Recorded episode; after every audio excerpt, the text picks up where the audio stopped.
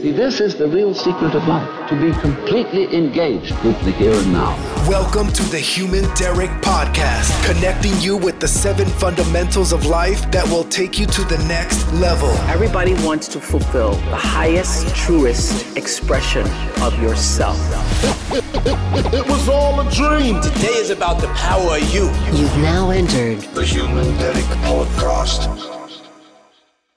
And here we go.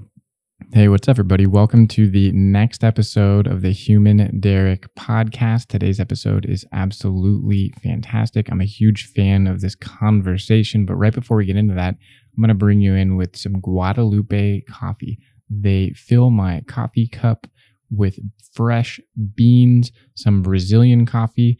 Um, I was going to say twice a day sometimes. Yeah, I do sometimes have a, a nice uh, late afternoon cup of coffee. I like to get up super early. My best days are when I just sort of naturally wake up around 4:15 in the morning, and so I'm usually having coffee by like I don't know 6:30, 6:45 once I kind of go through the workout and the reading and you know get my head right, kind of get in a good place for the day. So I usually want like a second cup of coffee either late morning or early afternoon and uh, run on over to the kitchen, whip it up. But I love what Guadalupe Roastery is doing in terms of their packaging. They're just you see them growing as a company. There's there's these different waves of coffee in terms of eh, with a lot of stuff that we've had in life and just where we're at in 2021.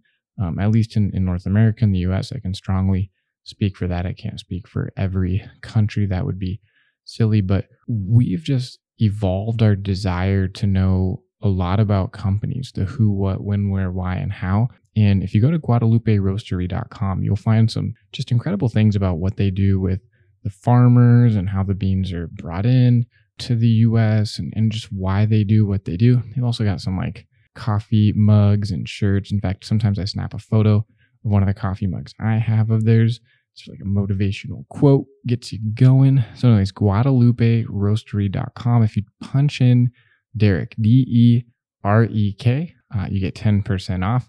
I don't know if it's anything that you order, but at least some beans. So punch in Derek, D E R E K. You get some money off if you make a purchase. You get to do that. So, hey, today's guest is super phenomenal. Her name is Jaimie Egan, and uh, she was just such a pleasure to have uh, come down. She actually made a little bit of a drive to come on the show. Was super great to connect with her um, both before and during the show and after. Like she's just a very quality human. She is the founder. Actually, at the time of recording this, which was not that long ago, she was um, really heavy into her Red Pill 45 company and has uh, since then launched a new uh, brand and organization with her partner Jesse. It is a very cool company. In fact, I know Jesse as well, and it's called Upstate.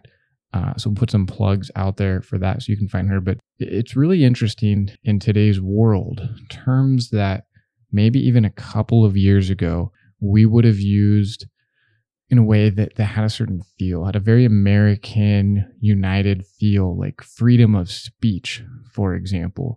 And now uh, the division that has happened within the US um, is is fascinating because of what words mean in terms of the energy and the impact that they bring.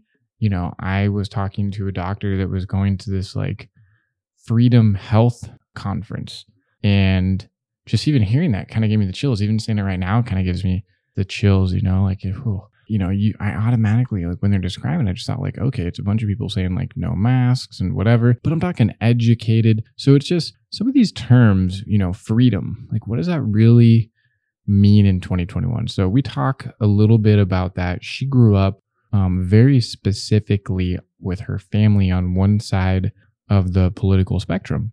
And uh, fascinating to learn her story and you know why she really uh, believes that that was not the way for her or the path.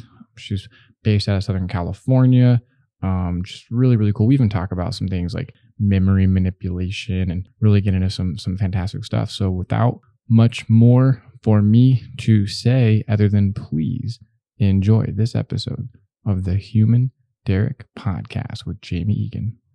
Hello. Hello. Cool. I think we got it. All right. We have arrived. Uh, tell me about your art real quick, by the way. So Sure. you're showing me a zombie painting. hmm It made me think of this really like up and coming thing. It's massive right now. The NFTs, non fungible tokens. Never even heard of it. Oh, get out of here. Okay. So first you tell me about your art and then I'll talk about Okay. that. Well, what I showed you is technically an illustration or a digital painting. Um, I do everything by hand to start because I like the feeling of drawing with my hand, although they're not what they used to be. I used to be a lot steadier. I think it's all the coffee. Uh, but I start with hand drawings and then I'll scan it in and then trace on top of that with any kind of drawing tablet. A lot of people use the iPad Pro and Procreate, which is an amazing tool if you're an artist. Um, my sister highly recommends it. She's an incredible artist. And then after I trace it on the tablet and bring it into the digital landscape, uh, if you will, I will then add color and you can do all kinds of fun stuff in there. But it makes it, as a minimalist, a lot easier to get the effects that I want without having to break out a ton of materials. So I do love that aspect. Uh, I love you said as a minimalist too. So you're actually using buzzwords that are used to describe uh, like NFTs, non fungible tokens. So. I'm not going to be able to give the best breakdown of non fungible token versus a fungible token. You know, it has to do with like real estate. Essentially, what it is, things that we value in the real world. Like you Mhm. commented on some art I have here. Sure. So it's a physical piece of art. Mm-hmm. I am the original owner. Mm-hmm. It has value. If someone were interested in it, they would have to purchase it from me. Right. You could copy it, you could reprint it, you could take a picture of it, all these things, but that's the original. Mm-hmm. So that is happening in the digital world in a really, really big way. I mean, originally, I think you could look at maybe not originally, but you could just look at video games, Mm-hmm. Um, like Fortnite. My nephews, they love Fortnite. Mm-hmm. So they buy skins, they buy outfits, they buy all these things, and they own that skin or outfit. It gives them clout, or they're, they're, they check out my cool outfit. Sure. So in the digital world, these NFTs, these non fungible tokens, are ownership of Mm. original art. So there, there's a guy yesterday that just sold one for sixty-five million dollars, Dang. And uh, it's crazy. Everything's happening with cryptocurrency and Yep. blockchain, and that's the technology really that made it possible is blockchain because of being Mhm. able to identify and and the trust factor of this is the original. Right.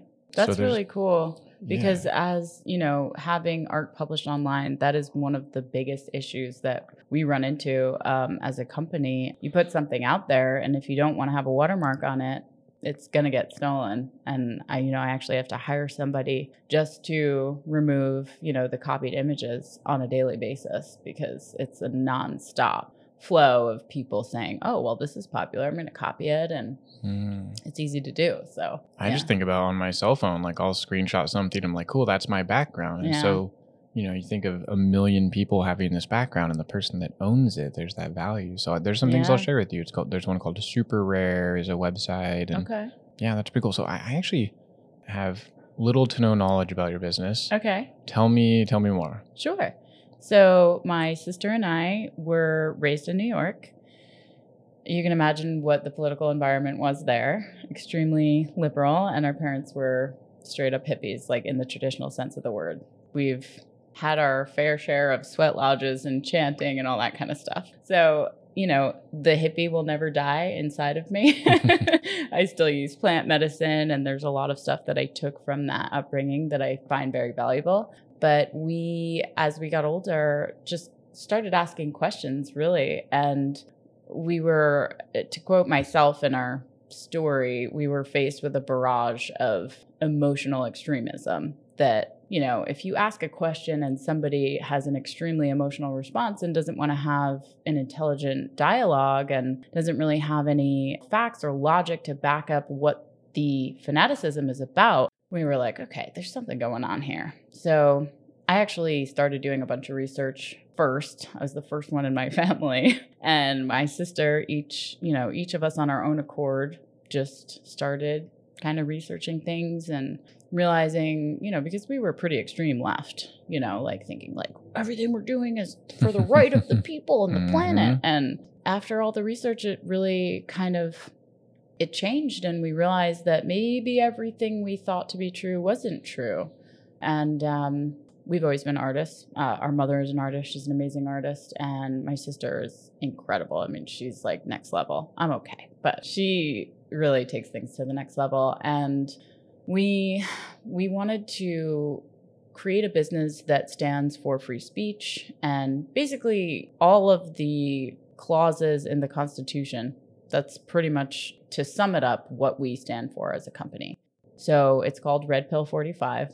Red pilling is the process of, you know, becoming less liberal, if you will, mm. and kind of uh, being on the other side. Although, you know, we're not traditional conservatives by any mean. You know, we're very much middle of the road. We vary on different issues. But when it comes to the basis of free speech, right to bear arms, all of these things that we believe to be God given rights, those were things that didn't even concern us when we were younger. And after doing a lot of research and seeing that maybe that wasn't the focus of of what we had believed previously, we were just like, okay, we need to we need to do something to contribute to this movement, to be aware of these things and to protect these rights because we realized after time that that was not that was not a goal of ours previously whether it was subliminal or not it doesn't matter you know we we started to realize okay like we need to actually do something to contribute to these rights so we decided on red pill 45 again because of the red pilling 45 because of the 45th president. mm. And therein, Red Pill 45 was born. We used our uh, my business skills and my sister's art skills and just joined forces to create merchandise and clothing and apparel and things that represent what we stand for. So a lot of free speech stuff, a lot of edgy, somewhat, I wouldn't say uh, too offensive to some, but very offensive to some. Yes. Mm. Yeah. There are, you know, there are things that really get people's goat, let's say. Yeah. yeah. I mean, the, being offended is a choice too. Mm-hmm. That's really it is interesting. Yeah. You know, how does one? I was talking to a friend. We've been friends for how old am I? 20 years. We've been friends for like 20 years yeah. or so, 20, 19, 20 years. Mm-hmm. And we we hadn't spoke much the last couple years and we got on the phone. It was really neat. He was driving. We got in conversation, probably an hour of talking. Mm-hmm. It was mostly about politics. Mm-hmm. And he's super far left, San Francisco tech guy. And there was a point where he said, It's very clear to me that one side is far more evil than the other. Mm-hmm. And I remember just tapping into some of the media last year and really based on what I would search or look at, I could easily see, okay, this side is evil or that side is evil. It just mm-hmm. depends on where I was getting my information. Yep. How does somebody actually begin to do research, but not fall into an echo chamber where they're just getting the information that already feeds that preconceived notion? Yeah. Well, I think the most important part regardless of where you're getting your information from, is to understand that I think it's 96% of all media, mainstream media, is controlled by, I think it's three main corporations. So while there is the illusion of choice, it's, I mean, even Fox News, um, it, it's literally owned by the same companies that everything else is. So you don't have things that are mainstream that are going to be getting to the root of it. Um, but the most important thing to remember is that you have to be a critical thinker. You have to use your own mind to be discerning in what you're reading and understand that there's probably some kind of goal in whatever you're reading and you need to take a step back from that goal and you know i mean i check in with my gut constantly. If i'm reading something if i'm doing something if i am somewhere it doesn't matter. You have to constantly check in with yourself and say does this feel right? Is this is this really what they're um, telling us here or is there an underlying goal that i'm not seeing? So i think it's important wherever you're looking to just constantly keep in your mind that okay i have to think critically about this and not just take it at face value Sounds really hard. Sounds like extra work. Isn't it easier just let other people think for me though? nope. oh man, you're making me work harder now. Critical thinking. Yeah. uh, well, you said check in with your gut, and that's something that I feel like where we're at in life, hmm you know, with nutrition and with the ability to clear our thoughts. hmm Sometimes our it can be more challenging to listen to your gut and have you have to make that decision. Is this my my gut? And, and there's even I heard something really interesting about that being called your limbic brain. hmm That is something we used to use Yeah. a long time ago that we evolved away from. So it's actually a, a thinking center. Yep. But you can bury it with food and you can bury it with uh, alcohol or substances or anything like that. Sometimes it can be, you know, my experience was like, okay, I'm scared of this thing. Is this my gut telling me to run away? But it's actually not. It's it's fear. So you have to be able to, Mhm. like you said, discern Mhm. things and, and how do you make that decision? Is this fear or is this my gut? Right. Well, there's a concept, I forget where I read it years ago, but you have in your mind all these little voices, right? Mm. So you have the first response, which is generally going to be fear based if you're in a situation that would create that.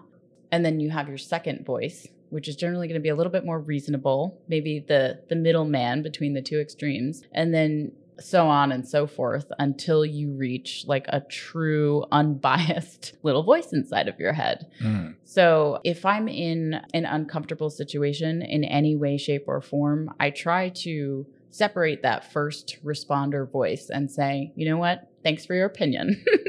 but I'm going to try to overcome this uncomfortability. Let's go to the next voice and see what that one has to say.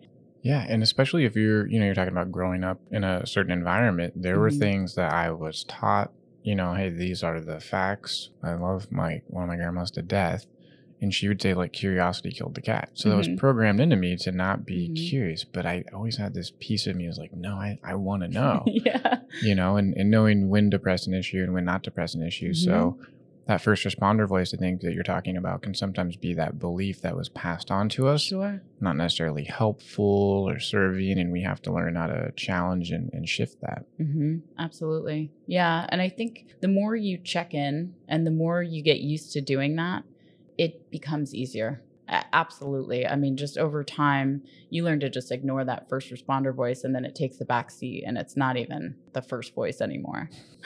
yeah i had some of those voices creep back up on me this last year really? which was really interesting i talked to a few other people as well you Mhm. know and uh, oh man i thought i had a discipline or a routine that had battled this and then the whole world changes and you go hey where did this voice come from like why is this thing back i thought i had defeated it Yeah. once upon a time did you have anything like that or you Well, the one thing I would say is that first off, I was extremely excited to be able to stay in more so and focus Mm. because that to me is like, okay, I can get a ton of work done. This is great.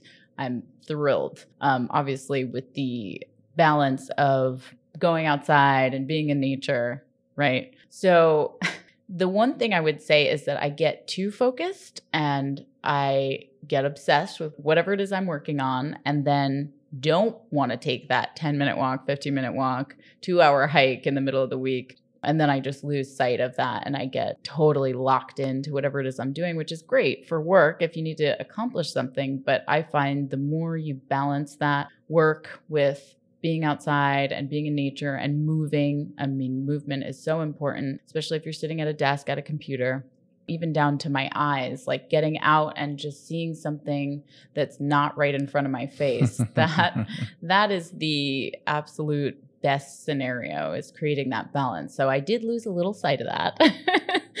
but other than that, I spent a lot of time just calling down my space and making it so that there were no distractions. I know we talked about that a little bit with the Mhm. minimalism thing. So it was extremely beneficial to me and still is. Yeah, we only have so much focus to give, and so the Mhm. less there is to think about. You know, on, Yeah. on one hand, when you talk about locking in and being focused, I mean that is a gift that we have an ability to do and and channel all that energy to produce Yeah. something great as as people. A lot of other animals in the kingdom here don't don't necessarily have that Yeah. capability, but then sometimes the inspiration or the solution or the next move comes from that walk through Oh, nature sure. or petting the dog or Yep. whatever that might be.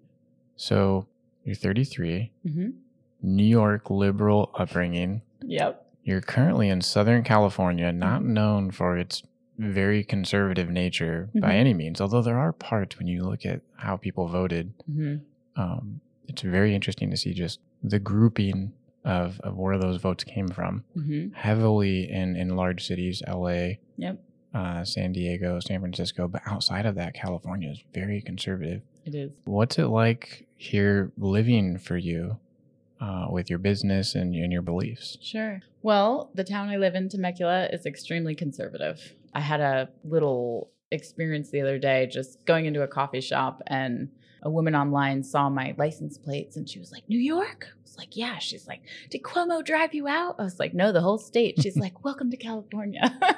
So, Hmm. in a way, I mean, even though California is known for being extremely liberal, it's not where I live, that's for sure. And I feel like the whole attitude of California is much more laid back. There's a level of emotionality and extremism in New York that I haven't found here, to be completely hmm. honest. When I first got here, I had to do a lot of slowing down. I'm like, what is going on? I'm running around everyone. Why is everyone so slow? Why does it take so long for people to interact? What is happening? And then, you know, I calmed down a little bit, got a Mm. pair of leisure pants that I hadn't owned before, you know. So getting uh, Ah. used to that tempo is really good for me being an Mhm. intense person. So I would say, as a whole, California is actually a lot more relaxed in general about politics and everything, really. I I find that kind of amazing. Actually, I do agree in terms of like the slow rolling Mhm. energy. I still do that sometimes. Like I'm very most people have mentioned at some point talking about like where where would we live that I belong in like an LA or New York because I Mhm. can move super fast. Yeah. But it is a it's like a, a chill intensity, I guess we could call it, where it's Yeah. a strong energy, but it is a different tempo. hmm Are you, are you basing primarily those thoughts off of like your environment in Temecula, or you think just traveling around California? Yeah, I mean, honestly, I've done, you know, I've done some exploring. I haven't spent a lot of time in LA, which is where I hear the major concentration is. Yeah. But yeah, I mean, just in the surrounding areas all along the coast, so far everyone's been very amenable. I have uh, one of our designs on the back of my car. My car hasn't been smashed yet, so Okay. So that's a good thing. I have to check this thing out. Yeah. I'll have to do a little bit of digging on your on your projects. But Yeah. uh, I find that too. I mean, we're in La Jolla, hmm and La Jolla is is known for. I mean, it's a, a very wealthy community, hmm and you have people that are, are fiscally very conservative Sure. and want to guard taxes and, and Yep. the community and things like that. And on the other hand, you know, don't have a, a large say in the in the states hmm uh, how the how the state votes, and so you you find little pockets of it. Um, in San Diego, if you go to Ocean Beach, very very liberal, hmm you know, but throughout the community, and so I almost wonder there was a one of the states, and I'm not like highly intelligent around exactly the politics. Every time I look at it, I'm like, okay, like this makes sense for now. Like I understand gerrymandering, hmm um, things like that. But uh, like the electoral votes, there are a couple states I believe where it's not all or nothing. hmm That they actually get to divvy up their electoral votes hmm based on what the population wants. Yeah. Are you familiar with like?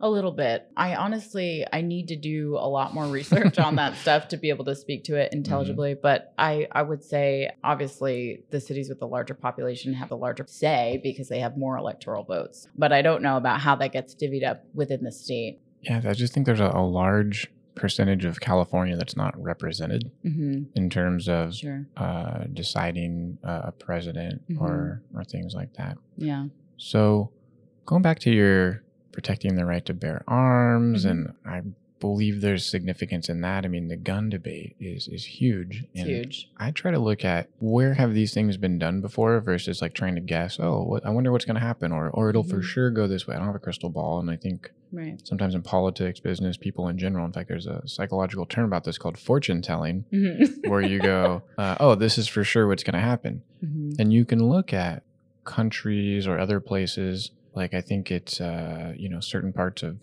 of England or maybe all of England that have a lot of knife violence. hmm Australia, perhaps, and, and Brazil. hmm You know, there's a no gun rule in Brazil. That's one of the most dangerous places on the planet. So, how do you see the the right to bear arms as being something that's significant and important for for Americans. Sure. So the fact is that guns exist, right? Mhm. I, I would love it if they didn't, right? And it was a more peaceful world where they didn't exist, but they do. So the fact that they exist means that if you want to protect yourself in an instance of danger, whatever that might be, you will need to be on the same level of anybody that would be trying to cause harm, right? An example that I like to use is if you have a school zone, right? And there's a sign that says gun free zone, and there's somebody that wants to shoot up that school. If they see that sign, they're going to think, okay, well, I'm good to go. There's nothing that's going to be in my way.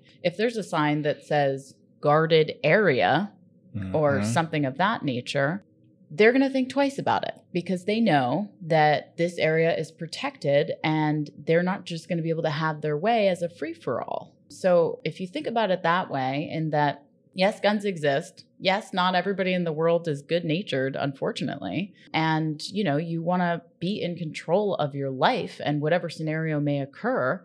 I think the best way is to own a gun. And I mean, having lived in a lot of different places in the United States, including New Orleans and other big cities, Manhattan. Being a female, I am very adventurous and I like to go places by myself. Mhm. And I did not carry a weapon at those times in my life when I was going places late at night to go find a drum and bass dance club in the middle of nowhere. And, you know, I, I feel very grateful that nothing has ever happened to me, but there are times where I wish I did have a weapon just in case something would have happened. Um, I did have some close calls in New Orleans, like being followed on my bicycle by a vehicle with shaded windows, just going right at the speed of my bike. And I figured out other ways to work around that so that I wouldn't be followed. I just started dressing up like a crazy person and it Oh, never happened again. Okay, wow. yeah Uh, yeah, I worked at a restaurant in the French Quarter and then lived in the lower ninth ward. And I would ride my bicycle back home from the graveyard shift. It was right across from the stadium. And, you know, I would wear my waitressing outfit home like a naive country bumpkin, not thinking Mhm. like maybe you shouldn't wear that. So I started wearing pajama pants tucked into combat boots uh, with a huge camo hoodie and a crazy hat and like messing up my hair. Never got followed again. yeah, I'd be like, oh my gosh, that poor lady needs a dollar. yeah, exactly. so that Uh, worked. And, you know, there's obviously ways to innovate if you so choose to avoid any kind of harm or danger as a young female. But I would say if just in my life, I had a weapon, I would feel more secure in being the adventurous person I wanted to be, you know, Mhm. in those adventures. And there's plenty of ways to avoid danger. That's the first goal. but if you're in a situation or scenario where there's somebody else who wants to cause harm, you can prevent that from happening, not necessarily by even using a weapon, but just Mm. by having one. You know, I think it's important that good natured people that want to protect their loved ones and their family and other good people that they own weapons so that they can prevent dangerous things from happening. Yeah, I, think that. I mean, it, seems so reasonable and fair when you describe it, and then obviously there's story on the other side of that that people go, "Well, no, it's not right. Like it causes more harm," and Mhm. and so I mean, I automatically think when I think of a criminal, Mhm. you know, someone that is disobeying the law, Mhm. I haven't quite heard a, a strong argument for, um, oh, well, if we ban guns, the criminals won't be able to get guns. I, I can't imagine that. In fact, I've seen the opposite of that. You Yep. know, living in Brazil, the criminals had guns and it was less safe for people on the street. You'd be at the bus stop and you would, we'd have one pocket just call our robbery pocket. So when Mhm. somebody came to rob us, because you could just kind of expect that Yep. throughout your course of living there, Yep. that you had enough to give them so they'd be happy and go away and you didn't have to give all your belongings away. Yep. I can't see a world in the US anyways where criminals are not going to be able to do damage just because the average person Right. doesn't have these weapons. Yeah, and that's I mean that's been proven time and time again. You take away gun rights and then they're just going to get them on the black market or from, you know, an illegal deal and then you have more crime because all of those dealings are going to be shady. So if it's already underneath the law, then they can do whatever they want as far as okay, they're doing a gun deal and then oh, let me just shoot up this guy and I'll take all the guns, you know, I mean it just gets messy. yeah, I think we're actually seeing this in plant medicine or, or drugs. And I think drug is a strange term because, you know, you mentioned plant medicine earlier. We're Mhm. looking at, I've been really paying close attention to the psilocybin research Mhm. and those restrictions being lifted in a state like California, actually saying, hey, this is a, has medical properties. We should be using this to cure depression. I think Oregon might have already done that or is Mhm. working on it. So they were they were labeled at one point, oh, this is evil, this is bad, and the the false beliefs on that did more harm over time. Where you have this Mhm. you know opioid epidemic that maybe could have been prevented with more care Mhm. around doing the research, being a critical thinker, Right. learning about it from an open and, and flexible perspective. Yeah. Well, I will say that when it comes to opioids, doctors are pill pushers for the most part. In my experience for Western medicine, what's wrong? Oh, do you want a pill? No, I don't. So that's a way for them to make money. And I feel like part of the censorship on psychedelics or plant medicine or anything that is not something they can make money off of or profit from, those are the things that are banned, right? So, I mean, it goes way, way back to, I believe, early 1700s when they banned hemp for use on rope and fuel because they couldn't profit off of it. So, we're faced with that same situation nowadays when it comes to medicine. And as far as psychedelics go, or anything really, it's all about the dosage. So you can go from a microdose of a psychedelic and have something that's extremely beneficial to somebody's anxiety or depression to a lethal dose. I don't know if you can actually die from psychedelics, but I would say, you know, you might think you can fly and jump off of the building. But mm-hmm. so when it comes to that stuff, just banning it outright is not the answer. I believe that being safe and knowledgeable about it and understanding what the effects are and what the dosages are can be extremely beneficial in many ways for many different ailments. And that's absolutely what they're what they're proving now. And you when you hear a name like Johns Hopkins, it just has so much weight in the medical community come out with a study that says, hey, one dosage of this done in a the right environment Mm-hmm. can cure someone of PTSD and depression for Mhm. six months. Automatically, there's someone that hears that and goes, uh, like the, this goes against the story I've been telling myself. It goes back to what you were talking about with emotional or rational thinking Mm-hmm. it's fair to say that a decent percentage of people to guard their beliefs that they have been living by you know hear something in opposition to that whether it's politics or Mhm. religion or plant medicine shut it down super fast Yep. because oh my gosh wait that means i've been wrong Right. and i have an ego and so if i'm wrong that means my ego could take some damage Yeah, Absolutely. And that's, you know, that was a huge experience to go through being red pilled. I mean, it was basically like a complete ego crisis Hmm. to go through to think, whoa, everything that I was thinking was the good thing to do and the right Mm. thing to do, to, to realize that some of those things were not the right thing to do or the most loving, caring thing to do was really hard.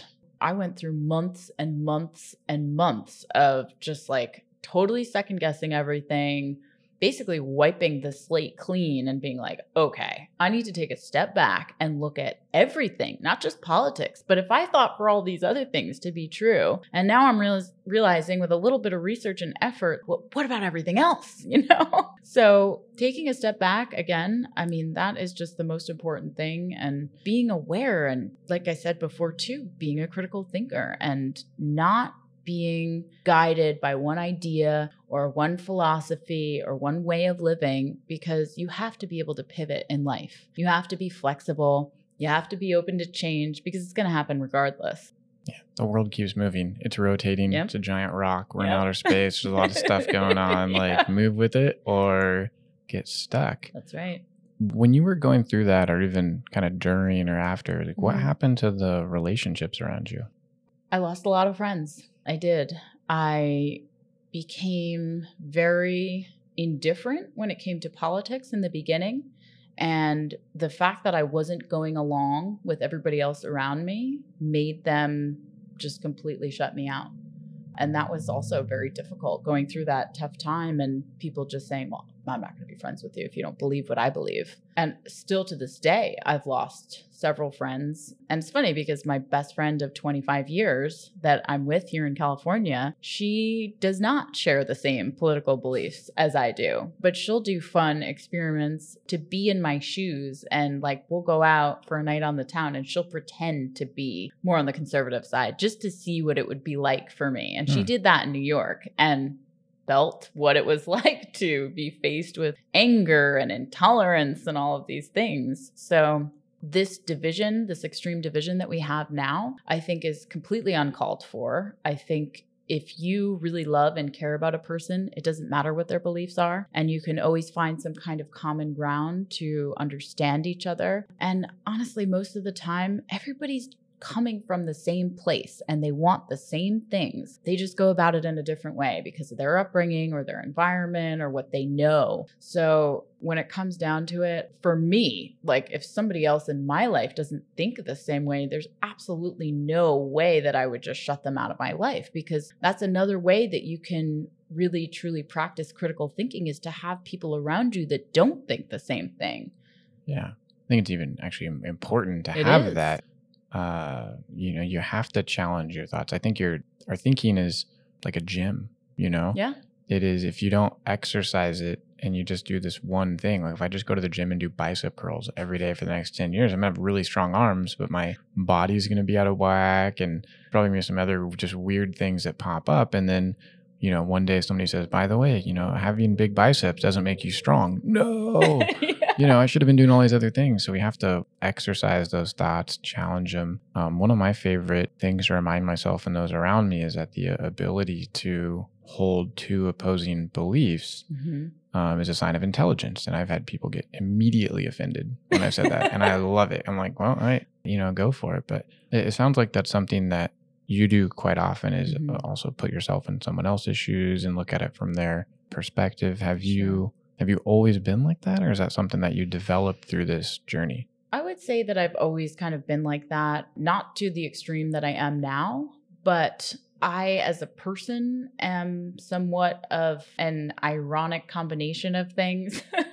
so, you know, just as an example, being uh, more on the conservative side and then also extremely artistic. Like, those are two things that don't usually go together. Mhm. Being very easygoing, but also really high strung and like full of energy. So, Mhm. I am a bit of a strange combination of things. So I try to, like you said, just be aware and in the present moment and take anything that's presented to me and try to understand it. And sit with it, mull it around, let it percolate and see is there going to be something that you can gain from that? Because I, I truly believe that all of the things we're presented with in life are there to show us something, whether it's a larger lesson or a mini lesson or something that you can benefit from, whether it's uncomfortable or not.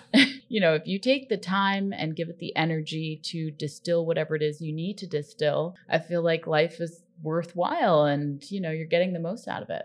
Yeah. And, uh, you know, the ironic or the contradictions, I immediately thought of just some people around me. And, I find that it's very common for people that are either highly successful, and successful is a weird word to define because it means so many different things to so many different people, but, Mhm. you know, oftentimes associated with wealth or, or financial means. But uh, some of the, the people that I know, and you wouldn't guess it when you watch them speak to a group or you hear them operate behind the scenes are very anxious or, or anxiety. So I don't even really like the word anxiety. I generally call it energy. Mm-hmm. And it's energy that is looking to be channeled Yes. somewhere. And once we crack the code on ourselves on, on what it takes for us to bottle that in and put it into certain things, a lot of beautiful stuff comes out of it. The lessons that we learn too. I mean, one of my really funny things, we were talking about this rib. There's a strong chance I broke a rib the, like a week ago from being a dodo. Like, just wearing a bunch of different factors. And I could easily go, oh, you know, it wasn't my fault. And it was this, and it was the shoes, and it was the slimy rocks. And it was, I could have ignored the fact that I was playing on my phone, dancing around a little bit, not paying attention to my surroundings, just having a good time, but being a little bit like not aware of what's going on. And, and I know better than that. And so I can look at every significant injury I've had from an ACL tear to destroying my left knee, or wrapping it around a tree snowboarding, broken ribs, uh, this one broken rib. Each one of those, like a, that hand right there, popping the bone out of the top of it, Mhm. every single one of them had a strong lesson. And uh, kind of reminds you were saying that. I'm like, yeah, you know, Yeah. the, the painful, sometimes it's a physical pain. Sure. Hopefully people aren't getting as injured as, as much as I have been. but um, the emotional Mhm. pain or tie with that too. But you you have to be able to accept that and be accountable for it too. Right. That's what I was going to say is if you are able to take responsibility for it, you can then learn from that. But if you just place blame elsewhere, you're never going to be able to learn that lesson. Yeah, you sounds like you want people to like do hard things. Why can't I just sit around and blame other people and like not be accountable and not have to use my brain? Gosh. Um, do you find that you attract uh, people in your life that are very similar? Occasionally, yeah. I like to surround myself with like minded people, you know, that are go getters that want to do the work. It doesn't always happen that way. Um, but I keep my circle somewhat small. I don't have a lot of free time for gallivanting like I used to. So, Okay. but yeah, the best environment to be in if I'm, you know, in a place where I'm working on myself is not necessarily just being around someone that's in that same space because you can get a lot from helping other people too. And whether that's helping somebody emotionally or to work through something they're going that's going on in their life, I think that that's also very beneficial and that you shouldn't choose the people you surround yourself with solely based on where they're at in life because everybody has unlimited potential. It's just whether or not they tap into that. And by your own embodiment of those principles, taking responsibility and so on and so forth, you can help people rocket themselves to their own next levels. And it doesn't mean that they're stuck in one place if they're willing to do the work. Yeah, and that's a challenging thing is that I had to learn when to give and when not to give. Mm-hmm. You know, not everybody's ready for that. You can enable people to never really elevate their circumstances. Yeah. Do you have a, a formula or some kind of a template on when to give and when to really guard your Sure. guard your own rights? Well, I think it's very simple, to be honest. If the person is looking for help, they will express it to you. Hmm. And the only other way that I try to help people on a regular basis is just through embodiment of those principles, like I said, because most of the time, you know, if somebody's battling with something, whether it's an alcoholic or somebody with drug addiction, if you tell them, "Hey, you're an alcoholic. Like, how do we get through this? Like, do you want to work on this?" They don't they don't want to hear that.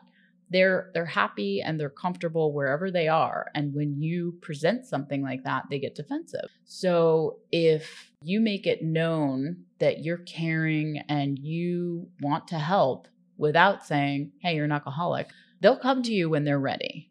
You know, because you can't change somebody the person has to really want it themselves or it's not going to happen. And I mean, that's the truth beyond any kind of addiction. It's the same is true for emotion. Yeah, there's this really cool guy here in San Diego named Dan Negroni, and he's like a big time coach, and um, he works with like Qualcomm, all these really big Mhm. companies. He's a super awesome guy. Gone out to like eat with them or went to a workout at Orange Theory Fitness with them, and everybody's like, "Dan!" Like he's just like a rock star when he goes places. And one of the lessons he passed to me in the last few years is like honesty that kills is still murder. Mm-hmm. I was like, oh, because I, you know, I've kind of gone back and forth with the, is this saying too much to this person? Is this not saying enough? Like, when are they going to be ready for it? And it is a, I think, a skill to be able to recognize when to share with uh, somebody, you know, something that, that can help move them forward. Sure. Yeah, and I think obviously it depends on the person and just really being in touch with where that person's at and feeling Mm. where they're feeling and trying to put yourself in their shoes to understand, you know, where they're coming from. I mean, you can always start smaller and drop a little hint and see how they respond without giving a full dose, but Mm-hmm. yeah, I mean, you know, I think there's always a way to express honesty and truth in a caring, loving way. Taking the um, the most loving route that you possibly can, which generally is going to be received much better. What do you think prevents people from from receiving it sometimes though? Like what what's going on there when they have a problem, it's repetitive and Yeah.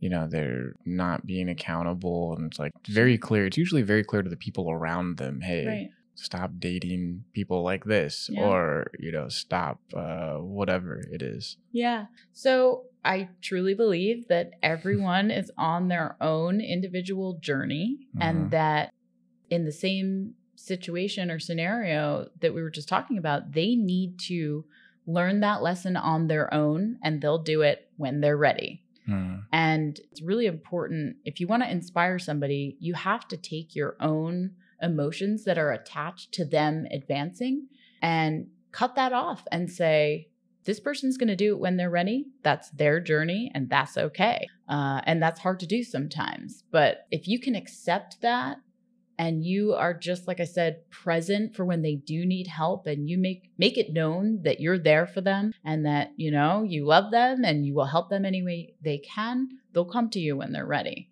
but forcing change on somebody or trying to force them to see a lesson is generally not going to help if they're not ready to see that I've had that in, in relationships, like really great relationships that ended up being the the deal breaker. Mhm. And then, you know, it has perplexed some people around me. Like it just, you know, like you guys ended and we'd walk through it and they're like, wow, that that's strong. And then six months later, I get a novel of a text message with gratitude and, and thank you kind of Mhm. stuff. And it is interesting when when we're ready for it though. Yeah. What are some some moments you have had like that? Maybe it was like a repeated lesson. You're like, oh, this thing again. or do you have any? Is there one moment that really stands out as like this is one of the biggest lessons I learned in life? Yeah, well, uh, as a constantly changing and evolving person, there's many. Um, I'm trying to think of one that might be a good story. You know, one that sticks out is really just being a naive country bumpkin, as I mentioned before, because, you know, when you grow up in a small town in the country and you don't have the same exposure that you do to regular culture in a city, that was a lesson I knew I needed to learn, but I didn't know how to do it. So I just plopped myself right in the middle of the city, whether it was Manhattan or, you know, somewhere else. So it was something that I it was learning it as I went. And I still didn't really get to the end of what that lesson was until like maybe a couple of years ago. That was one of the things, like being in a big city was one of the things that had caused me anxiety in the past. And being somebody that wants to work on myself on a regular basis, I seek out those uncomfortable situations and I put myself in them to Mhm. overcome it. So, you know, living in Manhattan on and off for four years was difficult, extremely difficult in the beginning. Uh, and then when I just finally began to become comfortable with it, you know, I had to zero it in and say, okay, like you can't let the anxiety get to you to a point where you're going to miss your turn every single time, you know? Mm. So, really just fine tuning it and continually putting myself in those uncomfortable positions until it became comfortable. Yeah. When you're talking about the driving thing, like parallel parking, it's the weirdest thing. I did it on my driver's test in the area I grew up in. I've done it a bunch. And for a good chunk of my driving life, something that caused me crazy anxiety. The other Mhm. day, I'm, I'm actually, I'm like, um, I usually, uh, I'm going to like underground top secret hot yoga because I don't think they're allowed to be open right now. So it's, it's very top secret. Yeah. Um, it's full of doctors, by the way, if that helps anything. Uh, it's like I go in there and there's like all these like medical professionals and people are Right. running large portions of healthcare, and I'm like, okay. Hmm. Anyways, uh, I'm super happy that the business is able to survive in a smart way. Yeah. But uh, so I usually try to go like, I mean, the classes are packed. It's crazy how many people are in these classes right now. So I'm going and I want to get there like 15, 15 minutes early, you know, make sure Sure. I have a good spot. I like to kind of, I don't mind getting there early, spend extra time and making sure I have my space, my room. you Yeah. know? And so I'm like, okay, I'm going a little bit faster than normal because I'm like, oh, if I don't get there soon enough, I'm going to be crammed between the people that are more sweaty than me, perhaps. Right. And uh, there's only one spot like in the whole block. And I'm like driving around the block and it was parallel parking. And I just like, all right, it was a kind of a tight spot, but I was so in a good place hmm and not even really thinking about it that I didn't use any of my normal tactics. I'm like, oh, I have to go left. I have to go do this. I have to pull the mirror halfway. Mm-hmm. And I just like whipped it around, popped in the spot, and it was probably the most perfect parallel parking I'd ever done with no anxiety. That's awesome. And I'm like, why is this different than the 1,000 other times Mhm. where I felt pressure or anxiety? Have, have you found? Well, I think being prepared is a huge thing. If you have the pressure of time and you were in that same Mhm. scenario, that might have caused some anxiety, but being prepared as much as you can be, that always helps eliminate anxiety. You know, especially if you're driving around in a city, giving yourself extra time. You never know when you're going to hit traffic and all that stuff. Yeah, being prepared definitely helps to eliminate that. And also just being in a good place, doing whatever it is that you need to feel happy and feel good in your body and doing that so you can be in a good place to operate from. I mean, I think a huge part of that in my life is just eliminating stress, whatever that could be. It could be that even coffee makes me a little too much. So maybe Mm. cut back on the coffee and switch to tea sometimes. However, you can eliminate that stress. Moving to California was a huge part of that for me just being in beautiful weather makes me a much happier person. Not having to, you know, be frigid outside with the rain and the snow. See, this is a cold Yeah. winter day and the clouds just burned off. So Yeah. that is that is big. You know, we we're talking a little bit about like staying up late and yeah. and routines and things like that. Have you do you have a routine that you're just, you know, nine out of ten days or or a hundred out of a hundred days that is this is your routine no matter what? Yeah. Well, being uh, an aging female skincare routine, no doubt about that. 100%. um, but sleep, I'm not so great on. I definitely end up staying up late more often than not. As far as taking care of myself, just uh, in terms of supplements and whatnot, I am 100% of the time on that as well to just be my optimal physical self. But I would say it's always a work in progress. All the other disciplines, you know, the ones that are not extremely imperative, I will keep that going as a work in progress and just try to achieve it as much as I possibly can.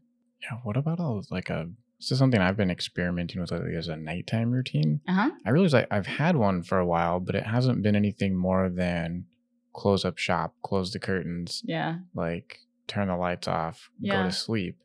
And I've been trying these like little nighttime elixirs like turmeric and coconut Mhm. milk. I don't I don't think my body is meant to have anything to process while it's Mhm. sleeping, so I don't think that worked out too well for me. But yeah, do you have anything like that, like a nighttime thing too? Well, one thing I don't do it regularly, but one thing I try to do either in the evening or in the daytime is just to do a back roll because that like Hmm. really helps me sleep better and just be more relaxed. That's super helpful. Um, one thing that I try to stick to, this is both evening and morning, is do not be on a device before you go to sleep Hmm. and first thing when you wake up. Mhm. Keep those things away from you. I even put it in the other room. I put my computer in the other room because I don't want it anywhere near my head when I'm going to sleep.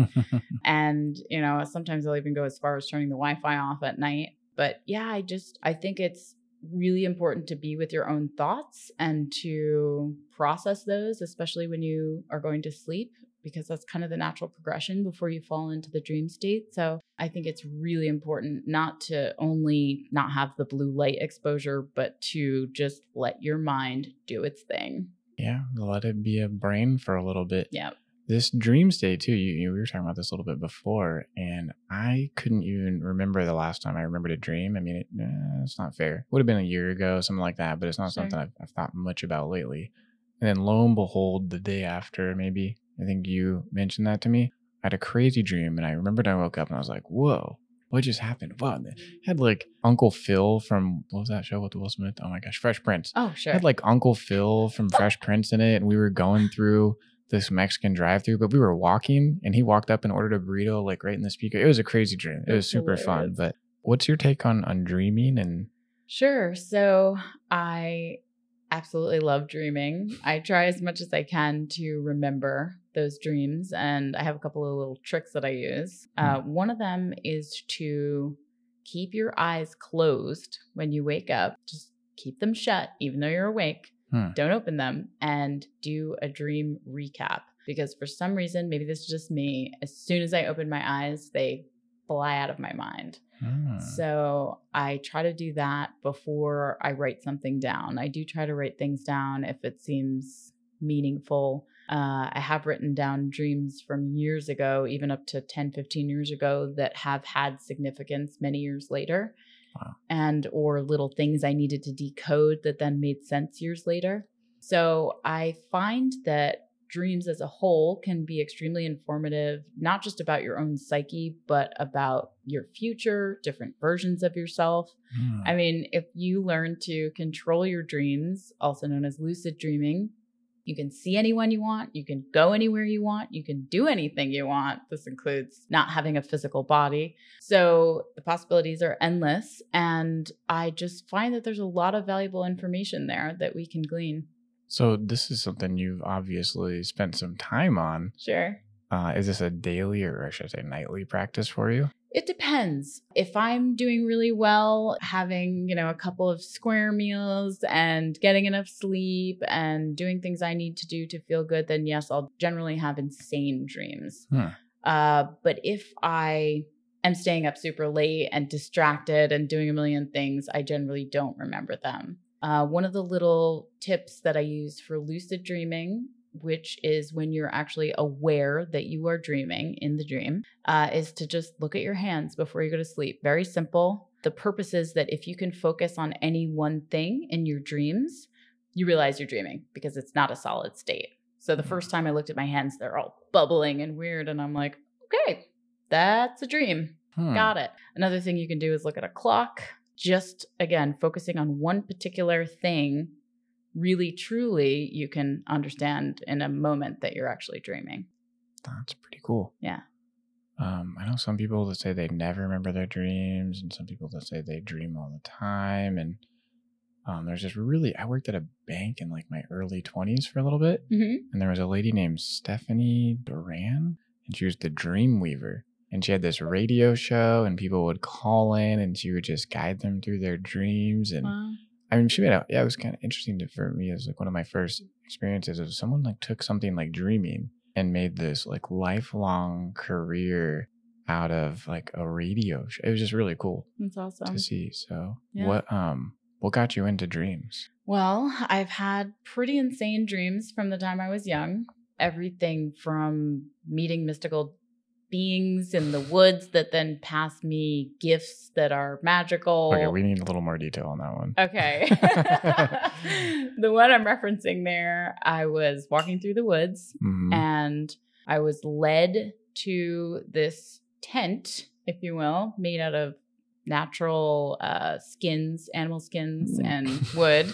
And I go into the tent, and there's this, uh, there's a little tiny fire in the center, and there's this little girl who's probably eight or nine, also covered in furs and what looks like Native American designs on blankets, in addition to the furs. And she's sitting in the middle.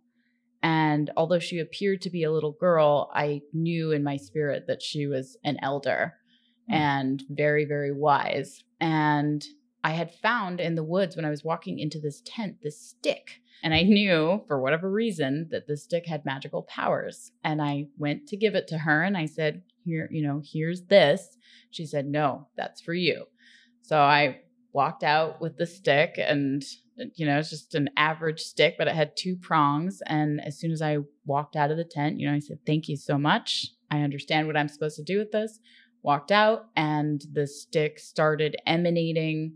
I wouldn't call it streams of light. It was more like the way a water droplet falls on the water and the concentric rings emanate. It Hmm. was sort of like that, but in the air, wah, wah, multicolored wah. blue and rainbow. And yeah, yeah. So I was gifted this magical item that I then had to do something with, and that's all I remember. But Do you still carry this thing in your dreams with you? Because that sounds pretty cool. no, I don't. But uh, I do have recurring dreams. A lot of them are dystopian landscapes, Armageddon. Hmm. I have a lot of uh, transhumanism type dreams where there's, you know, people that are willingly becoming part robotic, where I'm trying to Hmm. save them. what? I purposefully don't watch any dystopian films because I don't want anything else in my brain that is already there. Yeah. So, yeah, I have a lot of really insane dreams where I'm always some type of ninja or force trying to save people from, Mhm. you know, either help them get out of the city or help them not become a robot, however that happens. Yeah, I've fought demons. I've I fly all the time. I've taught flying classes. so Oh, that sounds awesome. Teach Yeah. me to fly, Superwoman. I Um, actually I had a friend that asked me if I flew in my dreams, and he was one of the students in my class that had happened prior to him asking me that. Uh, wow. Yeah. That's pretty cool. So, Yeah. is that something that that happens where people have shared dreams or reports of it, anyways? Absolutely. Okay. Yeah. And I think one of the, I wouldn't say it's a proof, but one of the things that happens on psychedelics is people have shared experiences as well. Mm. And I haven't been able to pinpoint a specific dream that was exactly the same, but I have had very similar dreams uh, with other people, especially ones that I'm close to, family, best friend, things like that, where it was, you know, something like an ocean scene with dolphins. Like, I don't have those dreams too often. And then when I share, you know, with my sister and she has an ocean dream with dolphins the same night, it's like, hmm, that's interesting. You know the the being connected topic. It's really easy to go like mystical woo woo on it, Yeah. and then to go scientific on it. But remember when I first started noticing it. If I think about someone and they text me, hmm okay, All the time. you know, yeah, and it's really easy to dismiss something like that. Sure. And, you know, if I had three or four people in my life that I talk to regularly, well, okay, it's it's bound to happen. Sure. There's like 5,000 something people on my phone right now. Yeah. Uh it's it doesn't it's there's no way I can it would be weird for Yeah. me to imagine it being a coincidence at this point. But it's a little out there because we don't have we can't put it in a lab and say that when I think of one of my nephews and they text me 30 seconds later that I sent them some sort of telepathic interconnected message. Yeah. You know, like what what is that? well, I do think on some level we are all connected. And, you know, the people that you spend a lot of time with, and maybe not even spend a lot of time with, but have a really strong connection to and a deep love for them, I feel like the communication, otherworldly communication, is the channels are a little bit more open. Yeah. I mean, it happens to me on a regular basis. And you think, okay, well, this happens too often to be a coincidence at this point. Yeah. The lady that made that the light code painting over there that we were talking about, um, her and I were chatting about because she's like a psychic and has a lot of stuff going on. It's pretty cool. And uh, the difference between like a in her world what she calls like a twin flame versus a soulmate and how Sure. they're different and things like that. And I may have this a little bit mixed up, but essentially a, a twin flame is someone that ignites the craziness in you Mm-hmm. um, you know, you were talking about like someone with a strong love connection. You know, you, you Mhm. hear sometimes about those relationships where one person wants to be done with it, but there's this like massive pool of emotion and Yeah. energy and love. And that kind of a connection is is very strong. But then you have people that maybe you've had hardly like in, in this case, one example she was sharing with me, like barely any interaction with this person. And there was a, a super strong, crazy connection. It makes me think about true, my understanding of karma, where everybody's sitting around on a table before they become a human. They're like, all right, I'm going to teach you this lesson. And over here, you're going to go through that. Yep. And then you, you also see samples of that. Like if you look at the Mormon church, you know, they believe essentially that you're from another planet Mm-hmm. and uh, like spiritual planet or existence or Yeah. being. I might be messing it up a little bit. And then this is like our human journey before we go to, you know, some version of heaven, depending on how good we are Right. Yeah. in this lifetime. So, but again, we don't have proof of this. So, uh, you know, how is that not science fiction? How is it real? How is it that we can believe in some things but not others? Yeah. Well, there are, you know, a lot of ex- mystical experiences that people have, near death experiences, past life regressions. I know from my own personal experience that I have spoken other languages in dreams that I don't speak. I have been places in real life where I might understand how an object works and I've never seen it before in my life.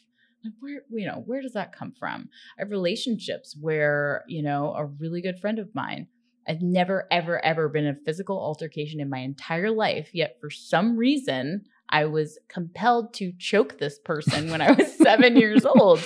And I never, like, never put my hands on another human being in my entire life. Turns out that's my best friend now, 25 years later. Wow. Like, we had some weird thing to work out from a past life. That's the only Mm. explanation I have for that.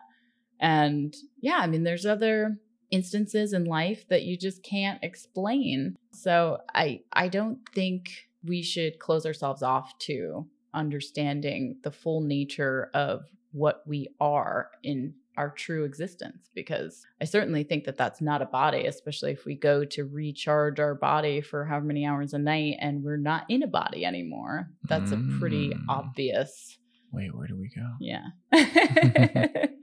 Hmm. Yeah, there, this uh piece of art up here, this like Egyptian papyrus thing. hmm One of the reasons I ended up uh, purchasing that is that I have a strong recurring theme in, in my life, like a memory. It feels like a memory. And that's really interesting because you can manipulate memory, you can plant seeds of memory that didn't exist. And so Mhm. you have to be very careful Yep. around that too. Um, psychologists are known for doing this where they're prying, prying, prying, and then they create a memory hmm uh, that wasn't there, didn't even something didn't actually happen. So it's Sure. a, a pretty you know strange phenomena that we that we have. But like I can legit look at that thing and feel myself being in a chariot in Wow. Egyptian times, and like the dirt is very real around me. There's like some kind of a hunt or a battle going on, Wow. and it's uh. uh, I've had a lot of conversations about like that Egyptian pool, and, and my name means a ruler of the people from that era Huh? and yeah so it's just it's been it's been a fun i love names dude there's so much Yeah. strength in names when you go back all the way through the bible Yeah. um or ask people when we look at the meaning do you know the meaning of your name any chance I looked it up, but I don't recall honestly. It, it, I know there's something, especially because of the weird spelling, but I can't think of it at the moment. i have found and I, I can't say that i've done this for every person i've ever met but uh, for a select group that i have engaged in this conversation with is when we get to the root source and the origin of their name Mhm. it is often in some way, shape, or form related to what they're doing currently at a Hmm. really high level or what they feel compelled to be doing. Interesting. Yeah. Hmm. And it can be, you know, one of my sisters, her name is Nicole. And that means like uh like in like freer slash leader of the people, kind of like a different version. hmm And when I look at her family unit, and you know, maybe this is like a oh well you can relate anything to anything type of thing too Mhm. but it hasn't hasn't really seemed that way because it's like, well, that's not really this doesn't fit, or someone is unhappy in their job. Mhm. You know, it's like, well, yeah, if your name means this and you're unhappy with this, like, what? Oh, that sounds exciting. You know, kind of tying all those dots. Sure. But I see her name planning out in the way that she like is with her family too, Mm, which is neat. So we're gonna have to dig into that's cool. the meaning of Jaimie's name. So speaking of dreams, hmm there's the dreams that happen when we're recharging our body. hmm Uh, I think of I like to think of like the past, present, and future in very particular ways. hmm How do you see dreams playing a role in in the future that you're currently creating? Because you've shared some really neat things with me. Sure. Well, I actually liken past memories, the way that we recall them, uh, to a very sim- similar structure as dreams. And Hmm. as you said, they have that malleability where you can implant a seed. Uh, it's almost like they're so flexible in our recall, our own memories, even from early years to, for me, a month ago, uh, that you can you can either get a really full picture. I mean, some people obviously have like full uh, photo recall, but there is this special thing that happens when it goes through the filter of your mind that you pick and choose little parts of it to remember because you know we're not actually functioning at our full brain capacity if we were to compute obviously all of the stimulus around us we would explode so uh, you know, I think dreams that I have when I'm sleeping, the importance that they have on my future a lot of times is to just be aware and to be a warrior and to be strong and to be the best human I can be to influence my future that way.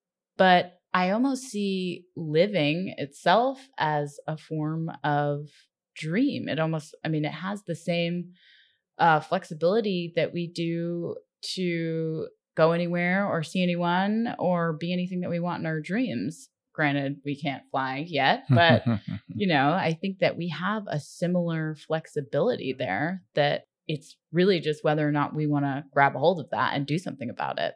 So I almost take that lesson that I get from dreaming and try to apply that to my life. Like, well, if I'm not happy, how do I change that? Or if I really want to do this thing, go do it. They have um, ultimate possibilities, you know, that we do just as humans. That happens in both states. And I think being aware of that can help you live up to your full potential. I yeah, I agree with that in in so many ways. I think of uh, defining that dream. You know, Mhm. I know someone that lives nearby, and going back to our conversation earlier about helping people, and you can see something so clearly Mhm. where they're like really trying to carve out their path in life. And I, I can see how they have like this dream and that dream and this dream, and you can only have really like one dream and it has to all tie together. And so you have to build one thing and then build the next. Sometimes you can do multiple things at the same time, but they really, in my experience and opinion, have to be strongly Yeah. Related. And my personal like vision in life has shifted in big ways, like every so many years too.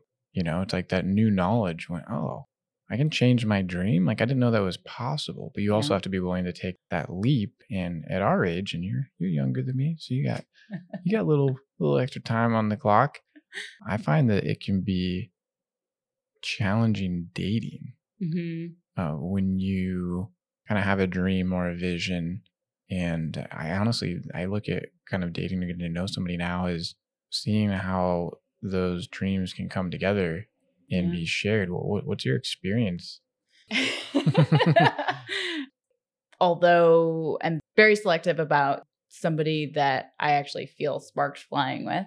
I've Mhm. met a lot of great friends and a lot of great connections that turn out to be wonderful relationships that may not be a partnership. But uh, I think, you know, that in relationships, there's so much to be gained, whether it's even the worst date you ever had. you Mm. know, what is it about that person that makes you feel that way? Or how can, you know, how can you improve interactions in general to always have a good time? I, I've rarely been on a bad date. Even if it was somebody I didn't click with at all, you know, you just have to take life lightly and enjoy it and have a good time. So it is hard. It is very hard to be pursuing a dream and find somebody that you can do that with. That's the ultimate goal, you know, but a lot of times people's dreams don't align and there is a happy in between there because I, I do Mm. think one of the keys to successful relationships is that both people are very focused on whatever it is and they maintain their individuality yeah. like when people become a we this, we that, Mm. we everything, that's when I think things start to get messy because they lose themselves in the interdependency versus maintaining a strong individuality that can work well together. Yeah. My experience as a guy, it's like I don't want to be the guy that's out there just like flirting with people and like I'm going to yoga class, like trying to hit on people, but it is more challenging to just like genuinely get to know somebody sometimes. It's like a 35 year old single guy. Yeah. There's by default, many ladies will think I'm like trying to flirt with them. Yeah. Yeah, it's, it's so strange. Yeah, I mean, I would say nowadays because everybody's so closed off from the dating apps and like Mm. in their phones all the time and not aware of their surroundings, Mhm. if you feel the need to connect with somebody, like just lightly do it, you know, have fun with it. And if it, it's not received well, there's no there's no harm that can come of it. You know, the worst that happens is they say no. Well, and I I kind of stay reserved on that side sometimes because of the if you go to the same places over and over, True. right? Then it can be super weird. Right. As long as you keep it super light, it doesn't have the opportunity to get weird. Well, okay. And then on the opposite side of that is that when I have kept it light, people are like hoping that I will flirt with them sometimes. I'm like, crap, Mhm. I was just trying to be nice and be friends. And now this person like thinks I'm flirting with them and they want to take it a different route. So it's like, it's messy. Yeah. Well, I'm a huge flirt regardless, girls, guys, whatever. That's just kind of my mode of operation. Just Yeah. kind of, you know, like having fun out there in the world. So it's good that you own it too. Well, yeah, yeah. I mean, that can be problematic as well. So trying to tone that down in my older age has definitely been beneficial as well. That's pretty cool. Yeah. So let's talk a little bit more about your business. Mhm. Where where do you want to take this thing? Sure. So, uh, my sister and I just recently partnered with some amazing guys, uh, Jay Campbell and Michael Jaco. Jay is actually local to where I am in Temecula, in Murrieta. And uh, our mother sent us a video of them and I'm like, okay, yeah, what's the point? All right, I already know this stuff. And he said he was in Murrieta. I was like, oh, great. So ended up designing their entire merchandise line and doing some really cool artwork for them that's different than what we normally do. And I really, both of us really, really enjoyed that. Um, their whole theme is just kind of being really aware, being in a place of love, being aware of what your thoughts are and following your intuition. And while they have some political intel, a lot of it's about like your consciousness and, you know, raising your vibration and that sort of thing. So sounds very liberal. Yeah, I know. You would think, right? you would think. One, uh, Michael's an ex Navy SEAL, so ah. yeah, it's it's very interesting. Anybody uh, that wants to go check out somebody that is totally outside of the norm, definitely check these guys out. But hmm. yeah, we had so much fun designing for them. I actually brought back a drawing that I did when I was 16, just kind of of a hand, and doing stuff like grow your soul and things hmm. like that. So we would love to partner with other brands and use our design skills to help further their businesses. That's always something that is really enjoyable for us to help other people grow their business with an artistic vision and making that become a part of it because you know you can you can get a lot out of marketing and branding and that sort of thing but a logo is very different than a feeling that you get from looking at original art so while we do the marketing and branding and websites and all that stuff, we love designing for other companies and would love to partner with more people in that regard.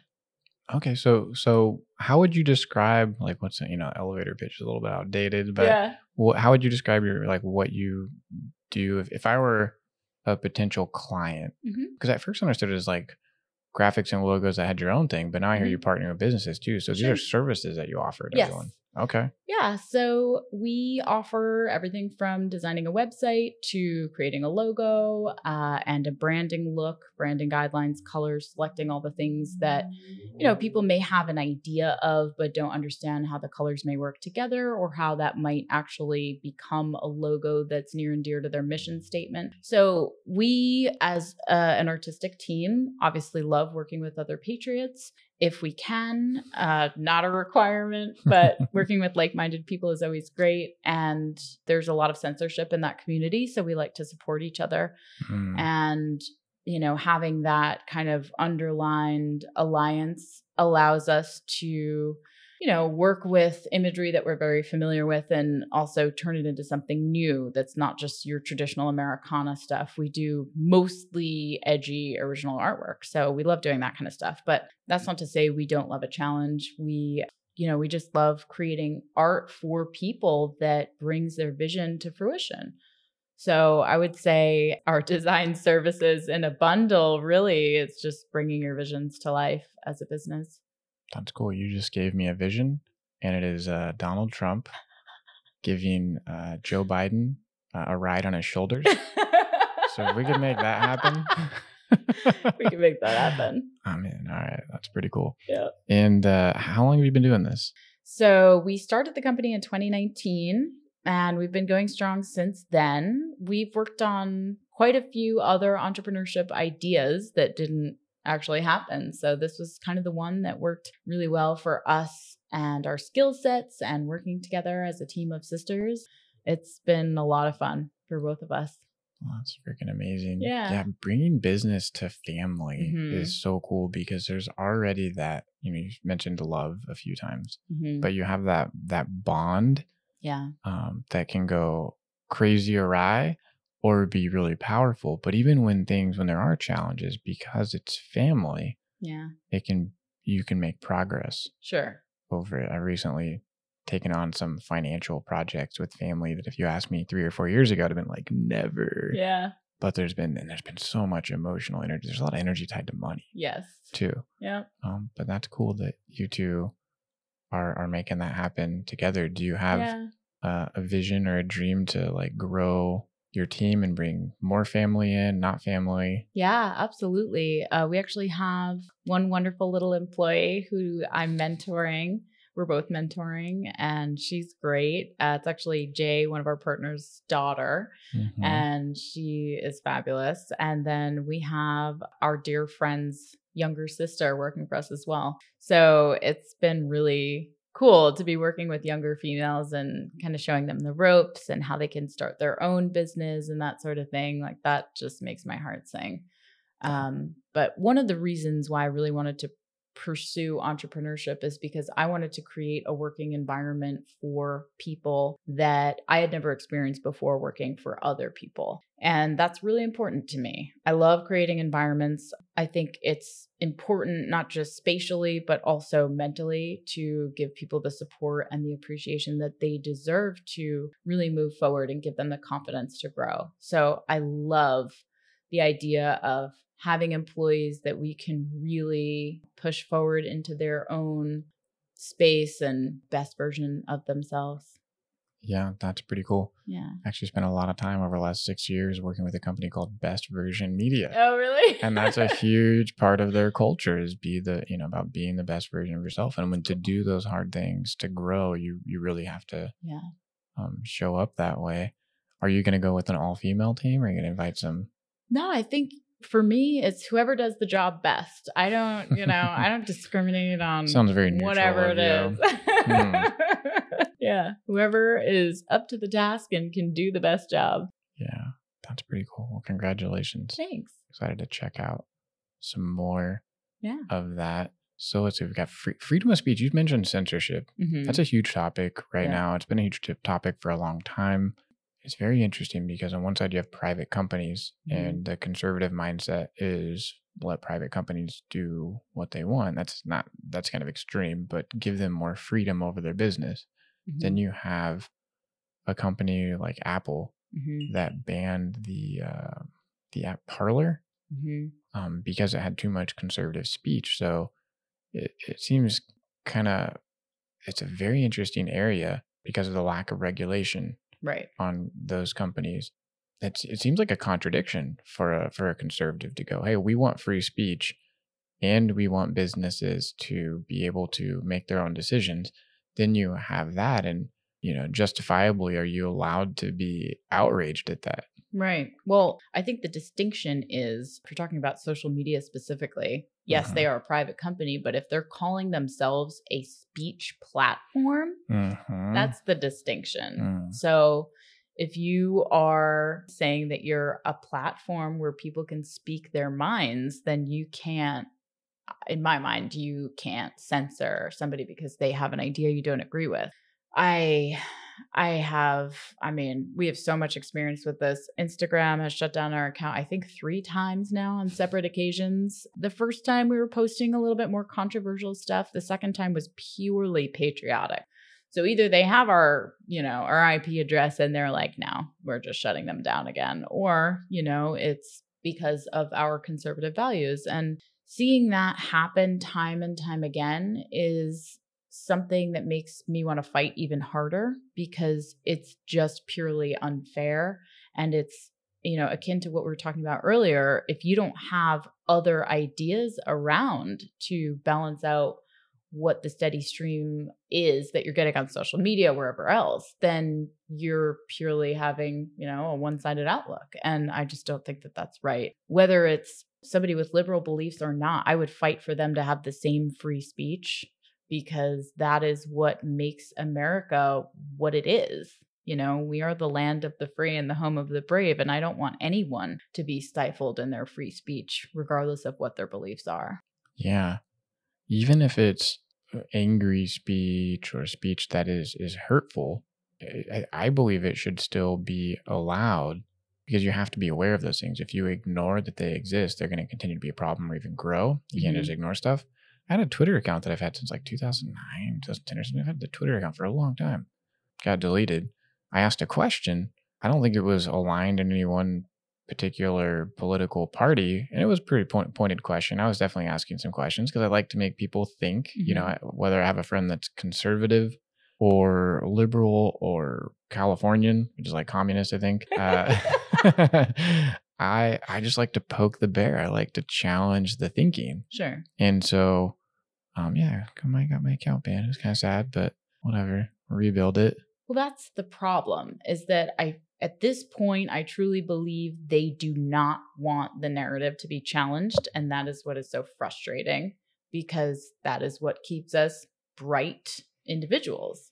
And I, I think the best solution for that is to just either not do it at all like not be a part of those social platforms or find something that is. I mean, Gab is great. They were experiencing a lot of glitches when people went over from Parler. Uh, but Gab seems to be pretty solid now. I really like what the CEO, Andrew Torba, stands for, and they're all about free speech. And like you said, I don't think censoring people, whether it's hateful or not, is the way to go because you're just suppressing the problem at that point. And I, also, today's PC culture has just gotten to a whole new level of offended i'm offended that it you can't say anything now without somebody being offended. So at what mm. point do you say you know what? I'm actually going to defend my right to say this whether or not you're offended. I'm like i'm sorry that you're offended but please let me have my right to say this I certainly hope that the pendulum's going to swing the other way at some point because it's really just at a point where it is just so ridiculous. You know, if people feel offended, that that's on them. that's within themselves and they need to look at that and see why do you feel offended? Because there's always going to be differing opinions and ways of being. Mm. That's just the way the world is. And if all of that offends you, I would suggest taking a look at that.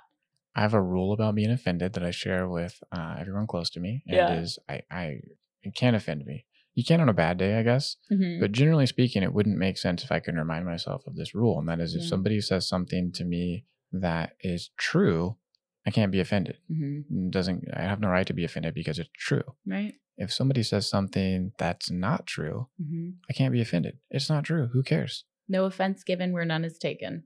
Oh, there you go. So yeah. it's yeah, so the being offended thing is weird. You know, the the fact that it come like I love my iPhone. I'm not going to give it up anytime soon. Don't have plans on it. But that they would take an app like Parler off of the App Store, you know, and then I hear. Gab. This first time I've heard of this thing called Gab. Now you could, I imagine, create a website, run off of that, but it's not going to have the same access as it going into all the phones. Right. So there are ways around it, but the main issue I think for a lot of other platforms that have tried to do the free speech social media thing is that you know the most common service that's out there if you can't have your own server farm is amazon web services and they're the they're in the same boat. It's amazon shopify etsy twitter facebook instagram they're all part of that censorship group. It's it's a really sad thing to me what that means because when you censor not just anything that's angry or offensive. But when you censor an entire population mm-hmm. to that degree, like we're talking about communism here. This is the same thing as propaganda. Because if you're filtering out one perspective, then there's only one perspective left for people to soak up. And that is a very scary thing you know, does that mean there's a space right now for a company to come in and build? I mean, essentially, you'd have to build a whole new. You need a new phone. You need you need a whole new way of of doing things. Yep. Um, and what's interesting too is that like Parler, I don't, I'm not an expert on it or Gab, mm-hmm. but my assumption, and it could be a false assumption, is that nobody was stopping anybody with an opposing point of view from going on there. Yeah, I think Parler was basically a replacement for Twitter, where mm-hmm. all the conservatives went. Although I would say that there was a lot of banning going on there as well. And mm. the motives of that particular oh, company. See, that's upsetting. Yeah. Uh, the motives of that particular company are a little bit shaky as well. And the other thing is that if everybody's using Twitter and then all of a sudden all the conservatives go somewhere else, big tech is still accomplishing what they want to accomplish, which is getting rid of that other message because hmm. everybody just gets fed up and goes somewhere else. You know, the root of the problem is that people are still only seeing one side. So while Gab is a wonderful alternative for people to share like minded ideas on the conservative side of things, it still is not helping the regular public who is already on Twitter see what some opposing opinions might be. Like, for example, there was a Bill Gates commercial that had this woman, um, I can't remember her name at the moment, but she was doing like basically like Satanist worship artwork, like uh, performance art. There's like blood and human body parts, not real, but you know, who knows. And she was in this commercial and there were literally millions of people that were like are you seriously having this woman in in your commercial like she's a satan worshiper all this stuff where Mhm. the general public was actually able to see that and i think Hmm. it got so many thumbs down or whatever that they actually took it down because the negative response was so strong but when you have that entire population that was looking at that and saying like what is going on here move to another platform the the average person who doesn't know who that is isn't is going to see that and that's where i Mm. think you know the missing step is that's really important is that if everybody's on one platform which who knows if that's ever going to happen with the state of division that we're in now but i just think it's important to be part of something that is not one-sided because you know i think if the average person went to gab it might be a little gritty and down and dirty for some people. So, what I would love to see is something that's middle of the road that anybody could go on and not feel like they can't say what they want to say. There's one called Minds. Mm-hmm. It's been around for a while, Mm-hmm. I and think that one is um, the atheist community. is it really? I, I I could be that. wrong, but I'm pretty sure that's what I oh saw. Oh my yeah. gosh. Okay, it seems pretty cool. I get newsletters from them, and I I posted once when it first came out. I was like, oh, new social media. This was years ago, Yeah. and so they've sent me like tokens, and I I don't know whatever I posted was like liked or I don't know. So how the system is set up, but Uh-huh. that's really interesting. The atheist community. You've mentioned a couple of things where you talked about like we talked about plant medicine and nature and kind of turn off devices.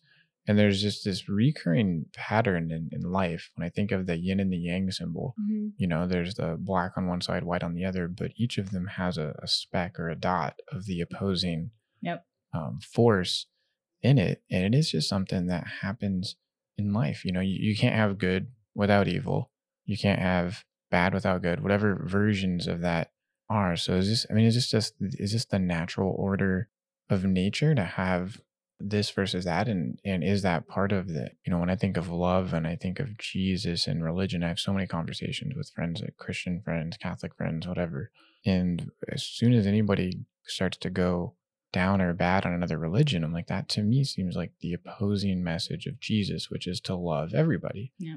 Yeah. It's, it's very perplexing to see this constant conflict and kind of wonder if that's just the way we are supposed to be or way we're designed to be. Hmm Yeah, I do think that conflict is a huge part of human nature that, again, we can learn from constantly. But I do think that there's some sort of harmony that we can achieve as humans Mhm. by, you know, being less offended and coming together and Mhm. like letting our ego down a little bit. So, while yes, I I do think that there's going to be conflict wherever you go, regardless of any situation. There, there is always that push and pull between the two forces, and that they do balance out. There, there is a way to approach whatever scenario you're in, you know, as humans together, and also as an individual, that you can achieve a little bit more harmony. I think that's a beautiful piece there, and uh, might be a good way to to end this thing too. Unless you have, You have some like talking points or some things you're like, hey, I'd love to cover this or anything that that comes to mind. No, I think we're we're pretty golden. This is great. Uh, the one thing I would say is just if anyone ever wants to reach out to us for design services, our website is just redpill45.com. Okay, what about um, give yourself some other plugs? I don't know, like social media or anything like that. or- Yeah, um, we're on Instagram, but you never know that could change. so Yeah. that is just redpill45.sisters, and everything will be updated on our website based on censorship. So I would just go and find us Mm. there. Cool. So redpill45.com. Yep. Awesome. I'll have to snag some of your artwork. I'm going to get you hooked up with those NFTs too, so you can check that out. Sounds good. And uh, really glad that you came by to do this. Thanks for having me.